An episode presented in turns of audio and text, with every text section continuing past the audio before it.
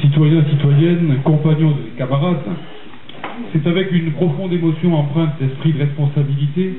que je prends la parole au nom du PRCF à l'occasion de ce meeting historique organisé à l'initiative du MCEP. Le PRCF, pôle de renaissance communiste en France, inscrit pleinement son action dans la continuité, voire dans la filiation de militants communistes clandestins, et je pense tout particulièrement à Jacques Duclos, à Benoît Frachon cité par le précédent intervenant, ou à Pierre Billon, qui s'engagèrent pour la mise en place du premier CNR. Il ferait beau voir qu'on accuse le PRCF et les personnes ici présentes de récupérer le CNR, alors que notre modeste mais solide organisation comporte des résistants communistes de premier plan tels que Léon Landini dont on a parlé tout à l'heure, figure de proue des FTP-MOI, Arsène Chakarian, ultime survivant du groupe Manouchian, Pierre Franchère, combattant des maquis de Corrèze et libérateur de Tulle, Jeanne Colette, qui fit la navette pendant la guerre entre le PCF clandestin et l'internationale communiste elle-même clandestine, qui était alors sise, ironie de l'histoire, à Bruxelles, Henriette Dubois-Gasto, dite Nelly, figure de la résistance communiste dans les Alpes-Maritimes, ou Raymond Camus, auquel je rends un hommage appuyé ici à Aix-en-Provence. Euh, Raymond Camus, qui était un FTPF d'Aix, qui combattit pour la libération de la Provence sous les ordres directs de Charles Tillon, et cet homme, nous venons de le perdre tout récemment. Mais si important que soit le souvenir, c'est au futur que s'écrivent aujourd'hui les trois lettres CNR. Ces trois lettres qui portent l'espoir d'une véritable alternative populaire, patriotique, internationaliste, progressiste, pour notre peuple menacé de terribles régressions. Pourquoi avons-nous besoin d'un nouveau CNR, quelle qu'en soit demain l'appellation effective Pourquoi un nouveau CNR La réponse nous est apportée, à contrario, par le MEDEF. Il faut lire en particulier le manifeste du MEDEF qui s'intitule Besoin d'air, A-I-R-E, qui a été publié en 2011, dans lequel l'organisation patronale explique tout simplement que l'heure est venue pour elle de mettre un point final à l'histoire de France. Il est dit en effet dans ce texte monstrueux qu'il faut reconfigurer les territoires, c'est-à-dire diviser la République une et indivisible en une multitude de régions qui seraient rivales et concurrentes les unes des autres, qu'il faut multiplier les transferts de souveraineté vers Bruxelles et même en pointillé vers Berlin. Il est dit également qu'il faut de toutes les manières possibles et imaginables constituer ce nouvel empire européen qui n'aura plus effectivement de démocratique que l'appellation. C'est véritablement le point final qu'il s'agit ici de mettre à l'indépendance de notre pays, mais plus encore, veillons-y bien, à son existence même. Et quand nous avons un tel adversaire de classe en face de nous qui dit qu'il faut liquider la France et qu'il faut liquider la nation, nous communistes qui défendons la classe ouvrière, qui défendons le monde du travail, nous ne verrions pas, nous serions aveugles à la signification, à l'enjeu de classe qui est aujourd'hui la démolition de notre pays. Plus que jamais, il y a un lien entre la défense de la nation et la défense du monde du travail, comme il y a un lien inverse entre la démolition de la France par les forces de l'oligarchie financière et leur volonté d'opprimer au maximum les forces populaires et le monde du travail.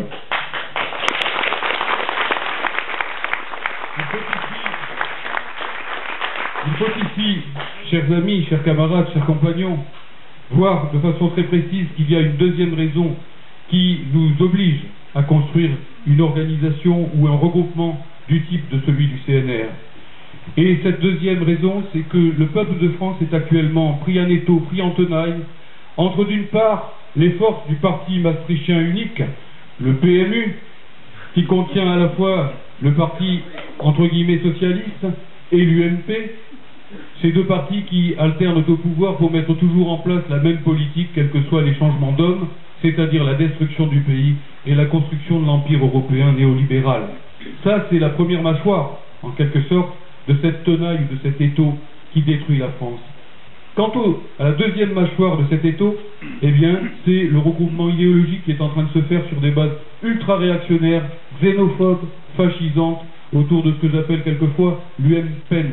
c'est-à-dire le regroupement de ce qu'il y a de plus réactionnaire dans l'UMP, autour de Sarkozy, de, Copé et ainsi de suite, et du Rassemblement bleu marine de Marine Le Pen. Le peuple de France serait donc sommé de choisir entre la destruction de son pays, entre l'abolition de son indépendance nationale, ça c'est le versant maastrichtien, et de notre côté, eh bien, ce petit parti à la française qui est en train de se constituer comme une alternative fascisante à Hollande et à sa politique d'austérité.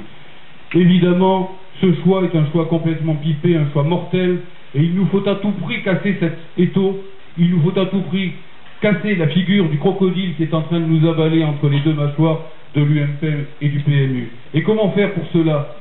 Eh bien, il faut en, effet mettre un terme à cette opposition qu'une partie de la gauche a cultivée, hélas, d'une façon catastrophique, entre le drapeau tricolore, le drapeau de la nation, la Marseillaise, l'hymne national, d'un côté, et de l'autre côté, l'international, le chant ouvrier international qui est né en France, je vous le rappelle, qui a été écrit par Eugène Potier sur l'air même de la Marseillaise, soit dit en passant, et le drapeau rouge, le drapeau international des ouvriers.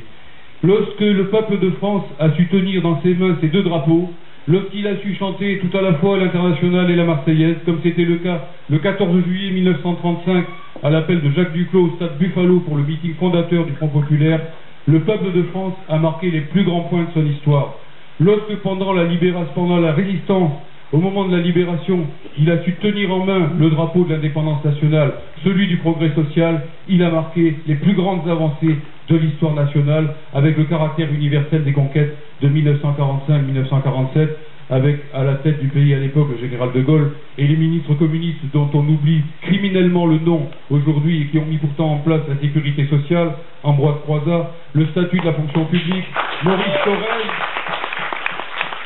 les conventions collectives, Ambroise Croizat,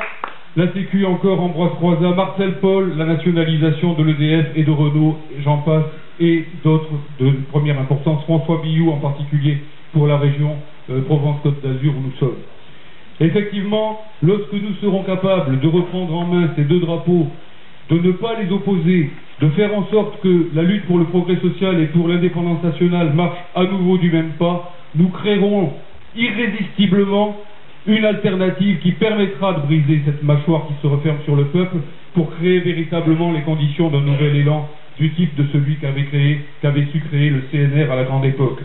Pour cela, il nous faut une grande alliance. Une grande alliance dans laquelle je pense qu'on pourra effectivement voir au centre le monde du travail, comme c'était déjà le cas dans le libellé même du programme du Conseil national de la résistance.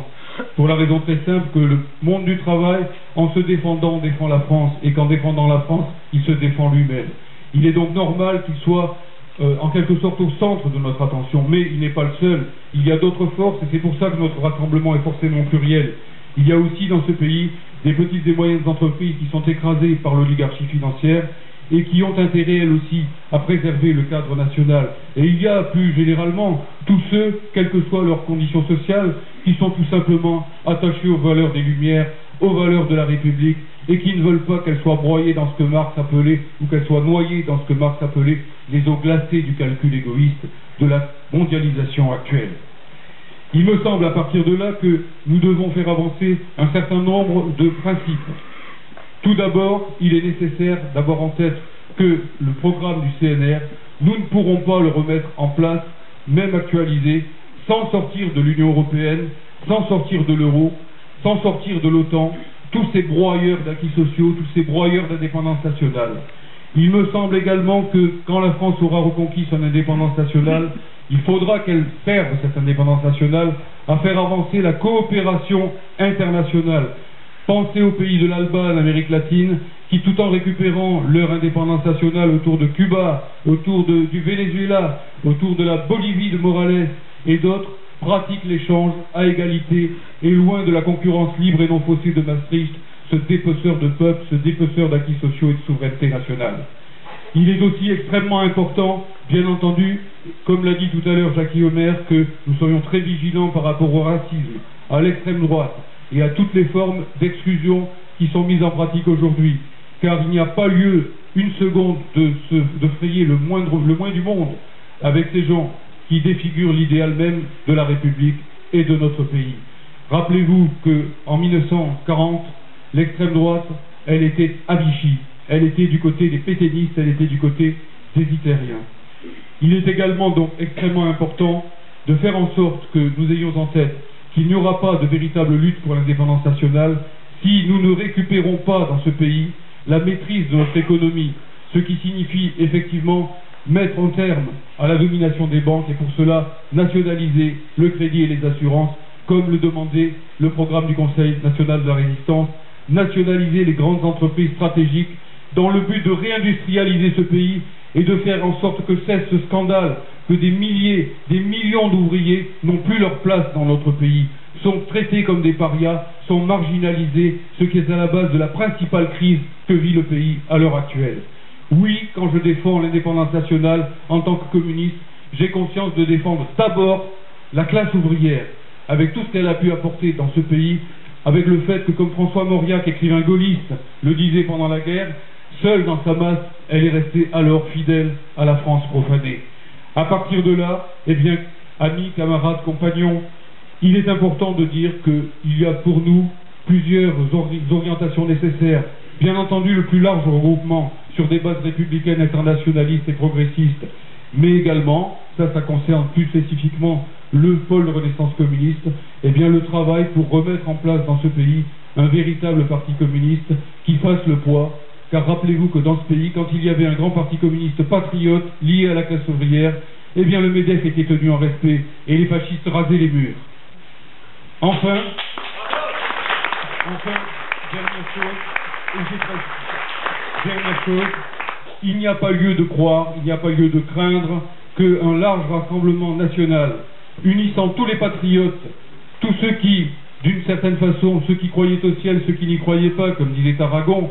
ceux qui veulent d'une manière ou d'une autre, effectivement, servir leur pays, servir la belle, aujourd'hui non plus prisonnière des soldats, mais prisonnière de la Troïka, eh bien faire en sorte, effectivement, que tous ces gens se regroupent. Ce n'est pas un danger pour la République, ce n'est pas un danger pour les libertés. C'est le contraire. C'est si nous n'empoignons pas, nous les progressistes, nous la vraie gauche, nous les francs communistes de ce pays, le drapeau de l'indépendance nationale, que nous allons créer un boulevard pour l'extrême droite, pour les fascistes, et que nous aiderons tout au contraire Marine Le Pen et son rassemblement bleu marine avec Copé derrière à démolir tout ce qui a été, construit dans l'héritage des Lumières. C'est pour ça que finalement, il me semble tout à fait central que nous puissions faire avancer ce projet de façon plurielle, de façon collective, de façon unitaire, vers un nouveau CNR, de façon que revive en France, mais aussi dans le monde, à travers la France, quand elle aura reconquis son indépendance nationale, le grand idéal des lumières communes qui démarre avant la Révolution, mais aussi celui qui suit la Révolution, celui pour tous, pour le monde entier, pour la France et pour le monde entier, de la liberté, de l'égalité et de la fraternité.